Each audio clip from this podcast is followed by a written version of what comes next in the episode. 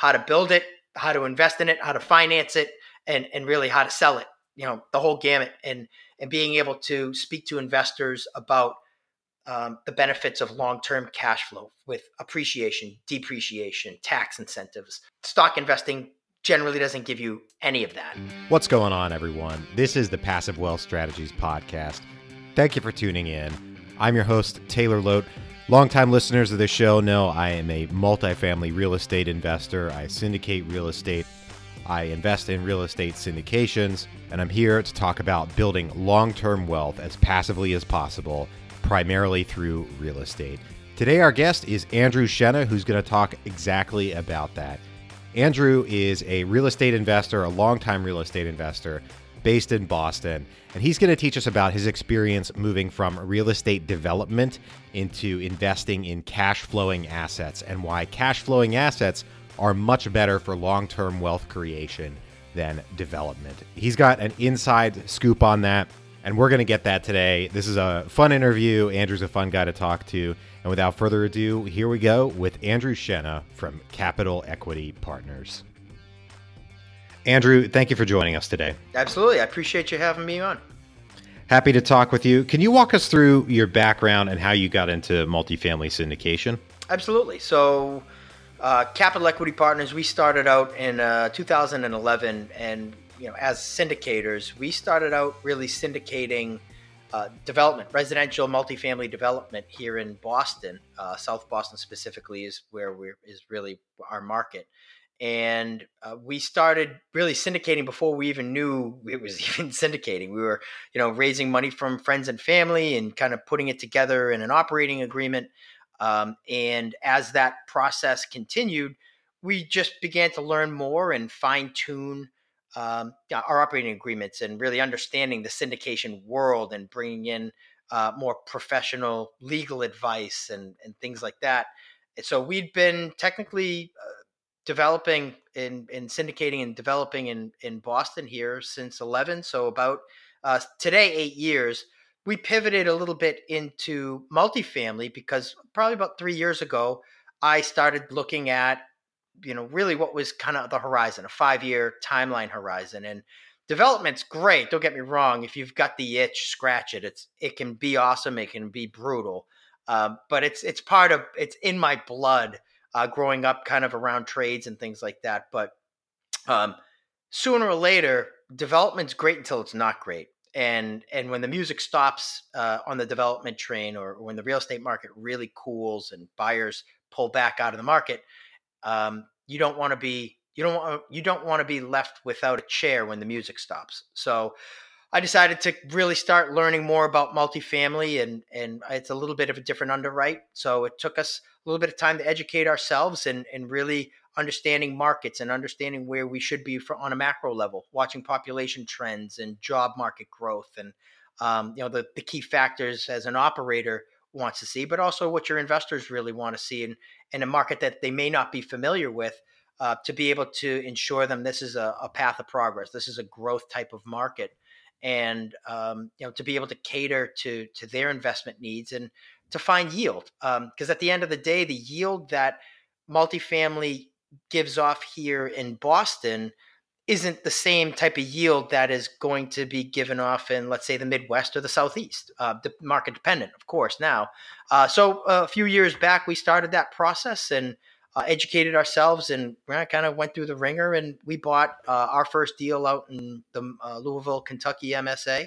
That's just about 11 months, 11 to 12, it's 11 months as of today of this recording, but yeah, so we've been in it just about a year, and it's been going great. So we've started to really dig down into that marketplace and start to really look at others. However, we haven't taken a ton of action in the past about 6 months, 6 to 9 months after we closed on that, due to the fact of really, you know, getting familiar with managing a manager and managing the process of increasing rents and stabilizing a property, and really getting it to perform the way we needed it to. So before we went out and started jumping into a whole nother asset in either the same market or a different market, we wanted to prove to our existing investor base as well as future investors that you know, we've got a track record, and this is what we've executed. We're not just jumping into something that, you know, we're not entirely familiar with. So that was important to us. So we're kind of taking that slow and steady approach to really expanding in the multifamily side. Okay, so you're making the shift from developing to acquiring existing cash flowing assets, and you're in Boston, so which is one of the most expensive real estate markets in the entire world. Absolutely. Honestly, can we talk about some of your experiences as a developer in Boston, and maybe some of those things that started to show you the light of the weaknesses in development as it relates to that 5-year plan? Yeah. So I would say our experiences in development in the city of Boston have been, you know, good and bad. You really, there is a lot of stress and a lot of things that are out of your control when it comes to developing in the city of Boston. And I think that is probably one of the largest challenges. Outside of that, when you talk market stability and the economy, population, it's excellent. Like there's so many things, like you alluded to, Boston is one of the, you know, top 10 markets in the country. The difficulty with trying to look at multifamily in Boston for us now, and everybody's got a different position as an operator, and every syndicator's gotten a different investor base. So I can speak specifically more to our position, which might be completely different than somebody else's. Mm-hmm. So where we've been developing in South Boston, I mean, we may deal with, our average capital raise is probably, you know, $650,000, $800,000. And that's generally just to buy anything from a 2 to 4 unit residential multifamily. Because we're buying these properties anywhere from, let's say today, probably about $1.5 million to 1.8 and putting in anywhere from 1.2 to 1.5 and exiting anywhere from, let's say, $3 to $4 million. So, the numbers are at a much different scale here in Boston compared to maybe what you might find out, you know, what I'm familiar with, which is the Louisville, Kentucky market. You know, I'm buying 3 families almost for the same amount of money I can buy 28 units for in the Louisville market. So the difficulty between development in Boston and cash flow in Boston is the yield that you can get. And I'll speak individually to our investor base was that, you know, we were providing, you know, we've sold roughly around $30 million worth of real estate here in the past 8 years, developed and sold. And, you know, we've been able to achieve, let's say 30% annualized return on average across the last 8 years. Well, when we pivoted to get into multifamily, let's say in a different market and more of an emerging market, yeah, the returns can be excellent over a 5-year time horizon where, you know, your investor capital is tied up for a longer period of time, let's say 5 years versus the development, which may be, you know, 24 to 36 months. And you can provide a 30% annualized return over that time instead of a, let's say, you know, an average 20% annualized return over on a, you know, any high teens to 20% is really what we're trying to find. So on a multifamily basis, you have your investor capital tied up for much longer rather than an average 24-month project. And the returns, you know, year over year on an annualized basis aren't as great. So what we had a difficulty doing was on our first purchase, it was a 28-unit deal, and it, you know, it was roughly around the same type of capital raise.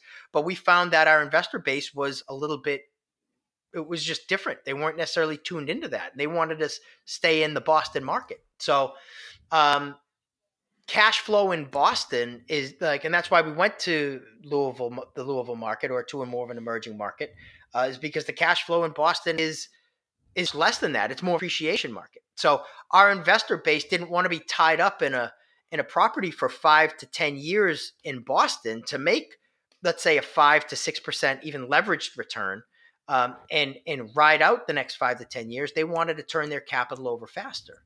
And that's why the capital raising for development was just so much different than the capital raising for a multifamily cash flow. So one of the things that we've had to do over the last year is really just diversify our investor base and to raise more capital for different types of projects, for what we do locally and for cash flow projects that we look for in emerging markets. So those are the kind of differences that, you know, you see really as an operator. And I love, like I said, I love development, but I also love the cash flow.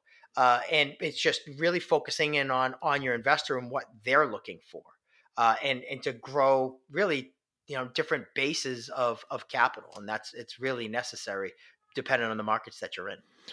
Nice. So I think as a developer, you have a lot of advantages that many other multifamily syndicators don't have, in that you probably have a better understanding of the costs of doing certain things, even though you're coming from a Boston area, you know, price level compared to Louisville or something like that. But you'll have an idea for a rough idea of some what's going to cost more than other things, and the whole process, project management around that. So that's great. For sure. And that is kind of one of our strengths, like why we look for value add deals. We know on an operational basis, from a construction basis, the order that things need to happen. And for the most part, you know, material costs are relatively similar across the board, depending on obviously materials and the style or the class of finish that you're doing.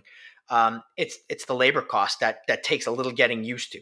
But you know, you can also, you know, understanding average market salaries, dependent on the markets that you're in, for construction workers and that are quality in different markets. Once you get your head around that, you should be able to really tie in what a cost and what you can achieve on a per door basis when you are doing a reposition of, you know, let's say an asset, you just interiors or exterior work or things like that. And obviously relying heavily on local property management is also very key in that as well. But it's all about developing relationships, developing a team that you trust.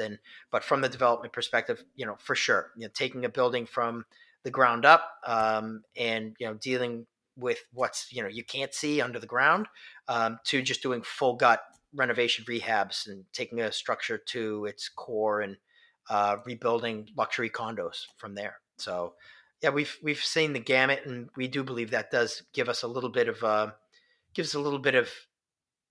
guess, an advantage. Sometimes you look at something and be like, oh yeah, we could do that. And other times you're like, yeah, we've tried that. Don't do that here. As prudent investors, I think, tend to underestimate the value of their own experience and skills. Especially experienced investors kind of tend to maybe make an assumption in their head that, oh, everybody knows that thing, whatever it might be, you know, this certain kind of period. All right, they were doing aluminum wiring, so we're going to need to make these changes in the wire. All those kinds of things, you might take it for granted. Oh, everybody knows that. Not everybody knows that. Yeah, no, and I think that's, and I think for me specifically, I mean, when you look back to where we started, you know, when we started first doing syndications, you know, I struggled. I mean, this is back in 2011. There was nothing out there really. I mean, that was really, you know, out there to talk about syndication, to talk about how to model, how to raise money. There was very little. I won't say there's nothing, but there was very little.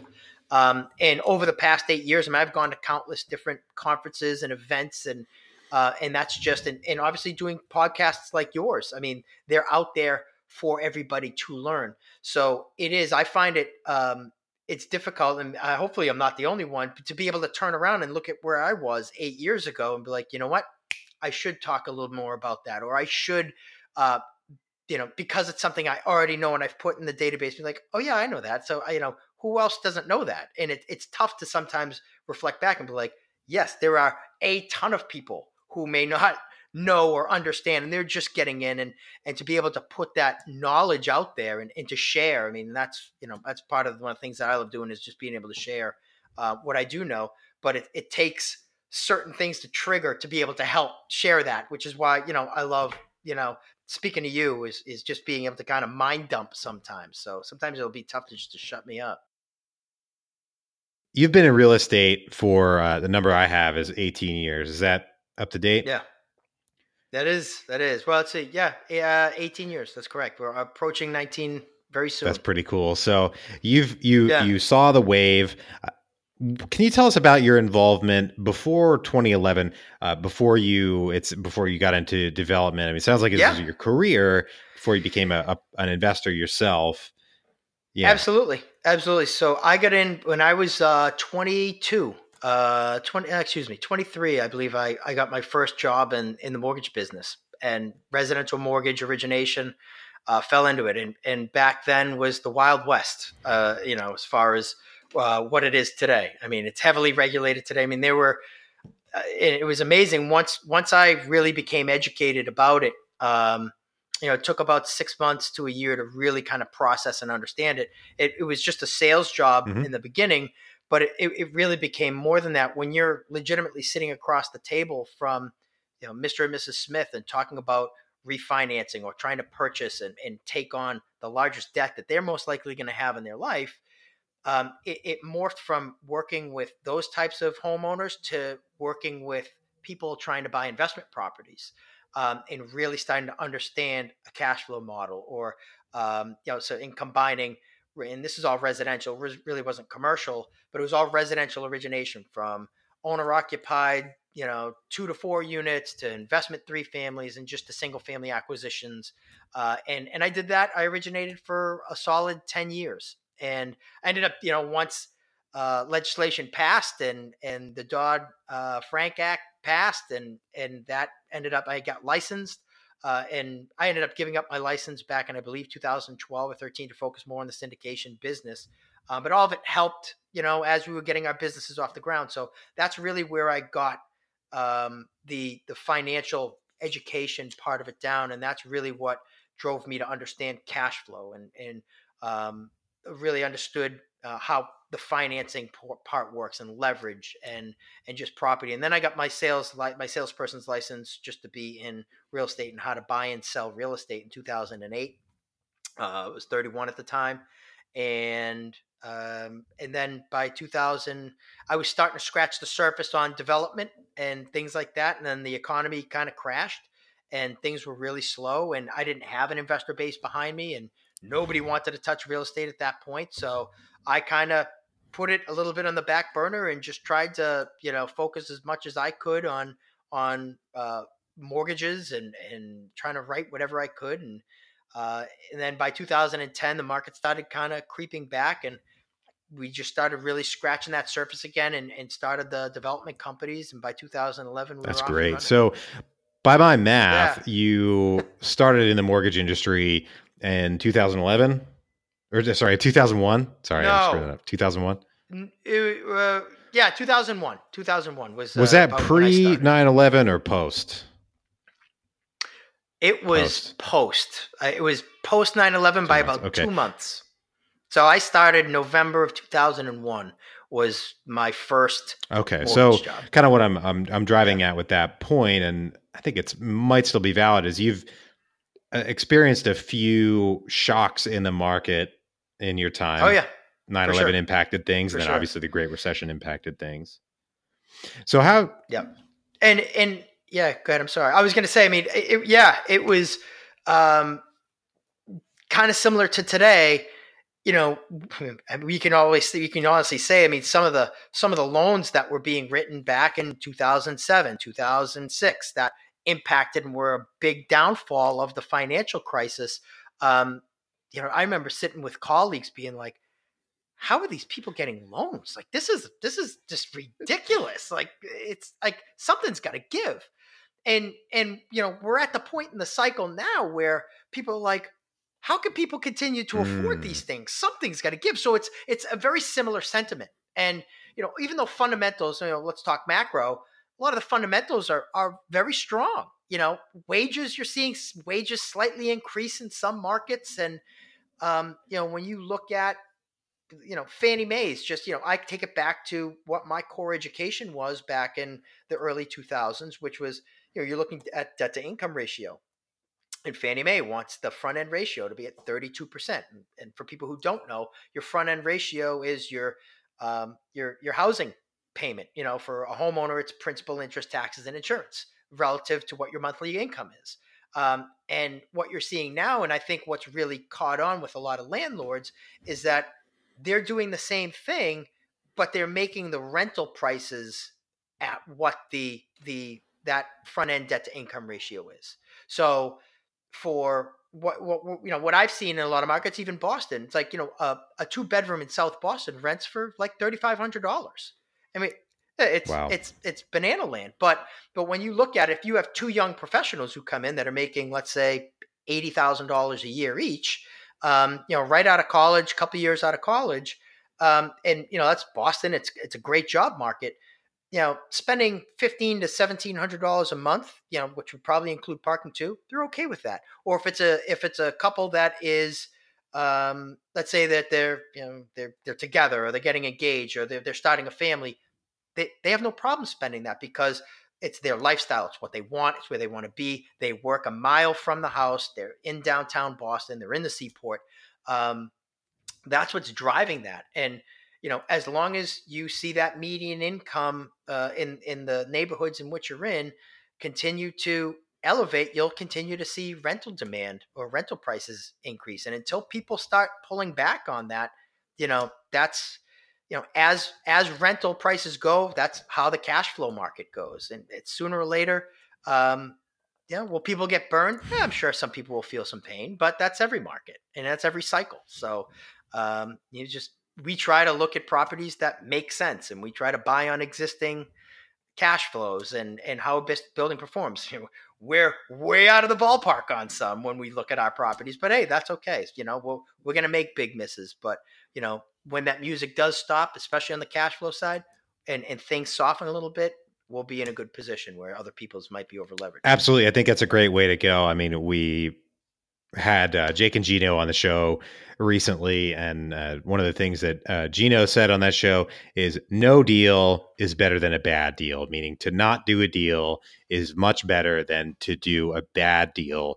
And as you're alluding to, there are people out there doing bad deals right now, maybe just to do deals. And it's better to not do one.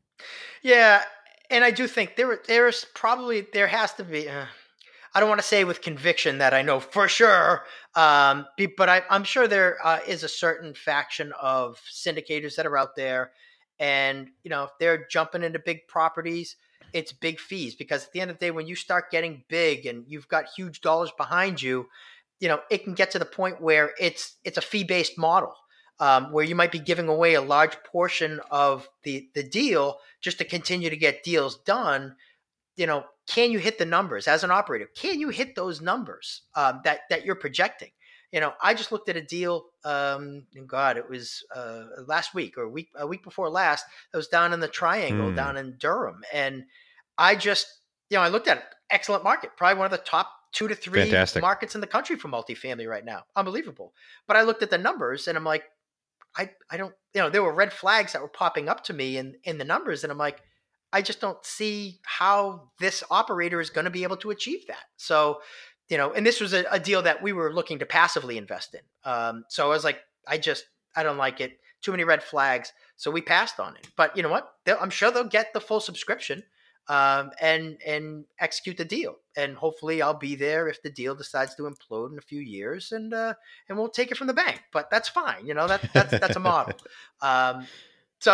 But like you said, I mean, there are certainly things that, you always want to be cautious of. And, we always would rather miss by a mile on a deal than just to get into something to make fees and push forward and build around. Yeah. Yeah, absolutely. I think what I was leading to, asking about when the year you had started, and started in the real estate industry in general, just as a job, as you said, as a sales job, you've watched over time a couple of cycles, and you've watched people have problems, and you've learned from that experience by watching. And I think I and the listeners out there can learn from your learning, your education by experience, and read into that and understand, where you're coming from.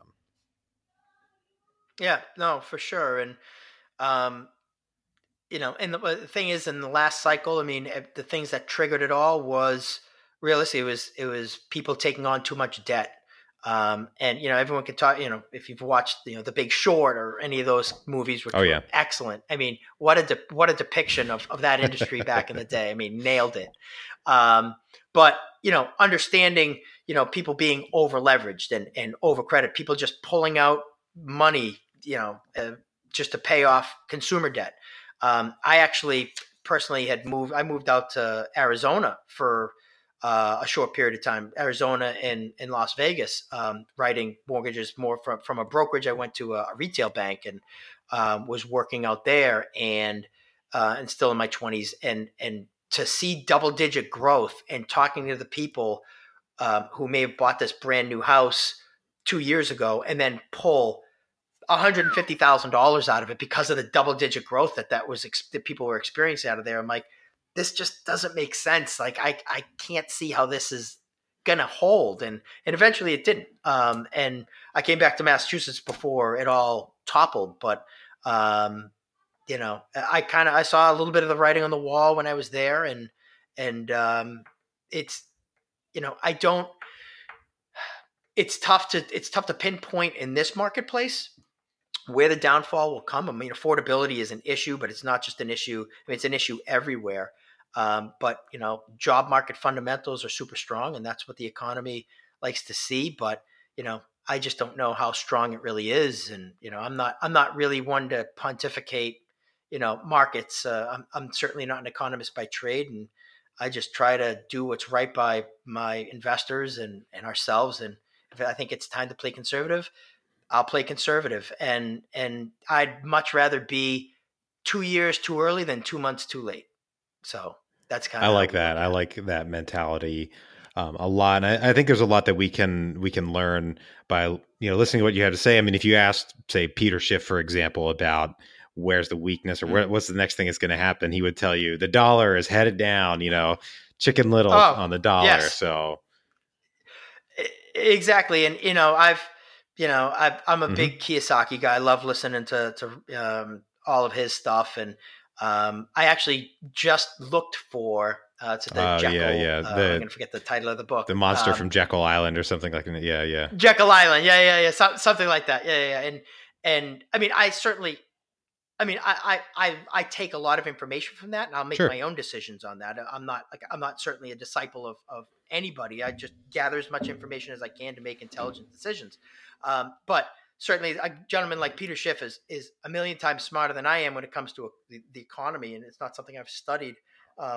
It's not something I'm necessarily a master in, which he is. So, but understanding what somebody else's viewpoint is, and to not look at what maybe a rosy picture some people may paint, like, let me see the underside. Let me see the underbelly. What don't I know? And do I agree with those things? And I certainly think that there is a lot of valid points to what he says, and it, you know, but it makes you pay attention to a lot of different things. And I think by doing that, you understand from an investment perspective where to place your capital, where should it be. You know, thinking just cash flow from an investor standpoint. You know, obviously, I think real estate is to me I think it's the ultimate. I love real estate. It's secured, it's insured, and it's not going anywhere. It's not a paper asset. It's it's not as volatile as the stock market. Now, yes, you can make booms and busts in the stock market. You know, and some of the statistics that I've read recently in the stock market were along the lines of, like, if you missed 2 of the top trading days in the past decade, you have, you know, your portfolio had missed like a 30% gain or something crazy like that. And it's like, you got to be in for the long haul with that. And I get that.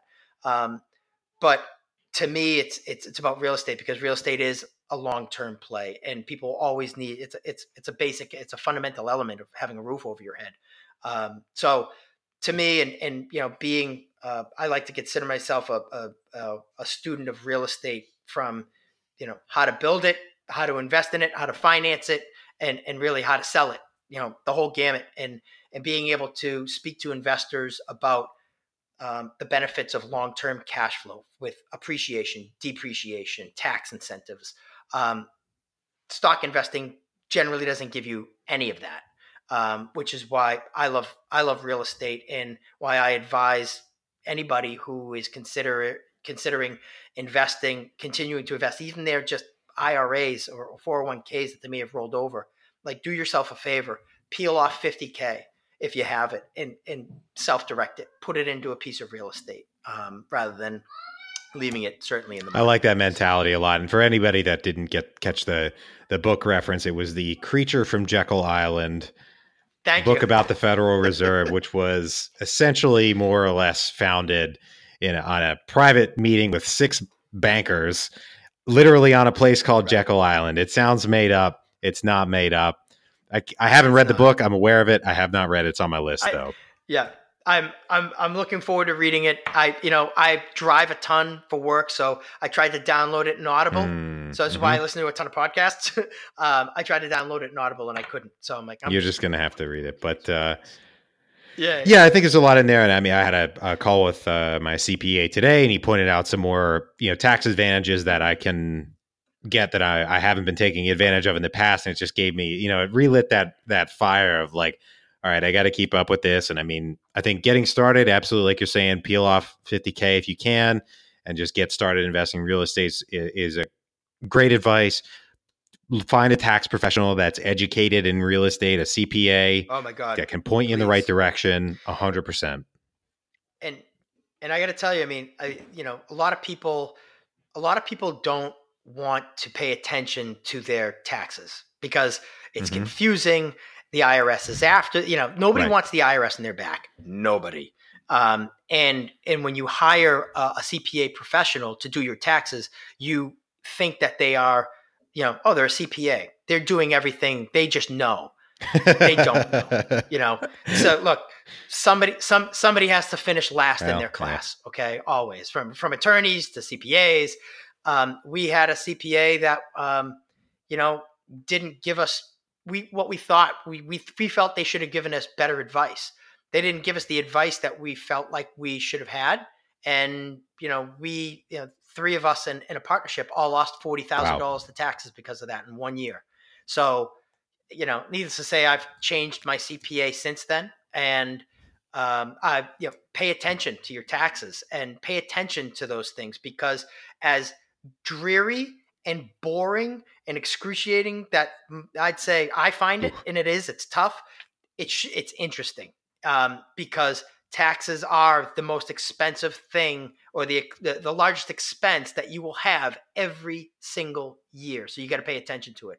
You got to learn it. If you're going to be in the real estate game, you got to understand it because it's vital to really growing your profits. And there's so many avenues to growing profits using programs, tax deferred programs, things like that can help you compound wealth.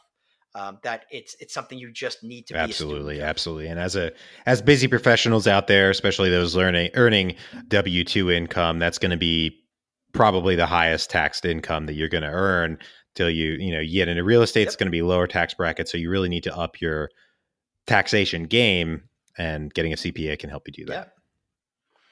Yeah. No, for sure. And, reading books, I read, obviously again, back to Kiyosaki, he had a Tom Wheelwright, was the author of a book, on tax strategies and just tax basics. And, that was one of the books that I began to read when I was like, you know what, I really need to become more familiar with this. Look, as we all age, nobody's a professional in absolutely everything. So you just have to learn enough to know I need to surround myself with the type of people that understand this, and understanding that, people's knowledge base on real estate operations alone, even as a syndicator, having a regular CPA that maybe doesn't specialize in real estate, it's probably a mistake. Because a tax professional or a CPA that focuses mainly on real estate investors and the real estate business, they're going to know much more than the traditional CPA, especially more than the professional that's probably sitting at H&R Block. So that's, and they're going to cost you more money, but in the long run, they save you more money. So that's that would be another kind of tip, is to just educate yourself and surround yourself with a great team. Absolutely. So we're going to take a quick break for our sponsor. All right, Andrew, I got three questions I ask every guest on the show. Are you ready? I'm ready. All right. Let's hit it. Number one, what is the best investment that you've ever made? Whew. Best investment I ever made in my education. You know, I know a lot of people will say, look, you know, I don't like going to gurus. I don't like, you know, I don't want to pay a ridiculous amount of money for a program. Well, we did so back in 2010. You know, we had really my business partner and I, when we started, we had a real estate kind of finance background. And it wasn't something we necessarily went to school for. It was just a job that we'd done for a decade. And, you know, I came from a background where my father was in the trades as an electrician. So I grew up around construction and I knew I wanted to get into that. So we jumped into a program, and we spent $25,000 at the time on it. And we looked at each other saying, I can't believe we're about to do this. Like, this is absurd. But you know what? Like, we had, you know, we learned a lot and we took action and we did it. And we made, you know, we made that back in our first deal. And if we never did that, I don't know where we would be today. And it wasn't so much about the real estate part of it. It was more along the lines of the business systems part of it. And how to actually operate that business. And funny thing is, as a syndicator, that really wasn't a strength of that core program. The business systems were, and they were excellent. We still use them to this day, and they've helped us grow. But the syndication part never really was. So we had to go out and continually invest in our education on the syndication side. So best investment is my education. What about the worst investment that you ever made? Oof. The worst investment I ever made was, it was certainly it was a real estate deal. And we overpaid for the property. And you know, obviously in hindsight, we overpaid for the property because we didn't think it needed as much work as it needed. And once we started getting into it, and got some walls open, you know, we had to bring everything up to code, and we almost doubled our construction budget. And, you know, our investor gave us a sizable check. We had one investor in that deal. I believe she gave us $370,000. And, you know, thank God. I mean, we didn't lose anybody's money, but the project was it was DOA, you know, so it went flat, and we were able to return the money with no profit on it. And I'm not ashamed to admit that, because if you meet a developer or a syndicator or a multifamily person who says they haven't lost money, then they haven't been in the business long enough. And it's not if, it's when. And how transparent are you? You know, how forthcoming are you with your investors? How communicative are you with your investors? And, you know, I'm proud to say that investor, you know, has since then reinvested a couple $100,000 more with us, because you know, we've done excellent by her on all the other deals that she's got into. And so she knows we've got a great track record. And I'm not ashamed to say that we've struck out on one. It is what it is. Wow. That's business, you know, that's life. And you know what? You learn a lot more from your failures than you do your mistake, than your successes at times. So, you know, we'll take that one and we'll keep moving on, and we're not afraid to show our scars. Nice. Nice. Well, my favorite question here at the end of the show is the last one. What is the most important lesson that you've learned in investing? I'm going to take this from a syndicator's perspective. Sure. Is to always, you know, to your business is your investor, right? The most important lesson I've always gone is that your investors are the lifeblood of your business. And if you're not treating them right, if you're looking for deals for yourself and what you can make out of them, then, you know, you're not serving others, right? You're not serving your investors. If it's not for your investors, you've got no business. So, you know, my most important lesson that I've learned from is to always make sure your investors come first, and make sure that the deals and what you're getting into are beneficial to them, that you're mitigating as many risks as possible for their capital. Because since we've done well by our investors, I've now had the ability to be on the investor side and be a passive investor. So understanding, and especially as a syndicator and a passive investor myself, the team that's behind it and making sure that they're trustworthy and that they know what they're looking at and they know what they're doing, that they're putting the investors first. That's the most important, valuable lesson that I've learned. Nice. I like that. Well, Andrew, thank you for all the lessons today and sharing your almost 2 decades of real estate experience with us. If people want to learn more about what you're doing, where can they get in touch? Absolutely. Greatest place to grab us is at our website. It's CAP, C-A-P as in Peter, equitypartners.com. And our phone number's on there. There's an investor prospectus you can download on there. And honestly, if you ever have any questions, feel free to reach out. Just email us, call me, and I'm always happy to talk real estate. It's a passion. So it's a sickness, it's passion. Either way, I love talking investing, growing capital, the real estate. That's great. I always, I might break the fourth wall on this podcast a little bit too much, but it is almost 8 p.m. on a Tuesday. You know that Andrew loves this stuff if he's on the line with me doing this interview at this late an hour when he's, clearly got a family to be other priorities. So, yeah. No, absolutely. And actually, if the people didn't see, one of my daughters bust into the room just to say hi before while we were recording. Oh, it was sweet. It was sweet. Yes, yeah, it may not be me. Yeah, it was. It was. She's adorable. No. That's all good. That's all good. We like those things. Absolutely. But thank you very much. And honestly, Taylor, keep doing what you're doing and, keep spreading the message. I think what you're doing is an invaluable service for. Well, I certainly appreciate that. I'm having a lot of fun doing it. Although, as I said, breaking the fourth wall, it's, it takes time to do. And, but it's a lot of fun. And I'm learning a lot. So thanks for everything today. Awesome. And thank you for joining us. Everybody out there, thank you for tuning in. If you're enjoying the show, please, I'm going to say this again. If you're enjoying the show, please leave us a rating and review on iTunes. It's a very big help. If you know anyone that could use a little bit more passive wealth in their lives, please share the show with them and get them involved. I hope you have a great rest of your day and a great week, and we will talk to you on the next one. Bye-bye.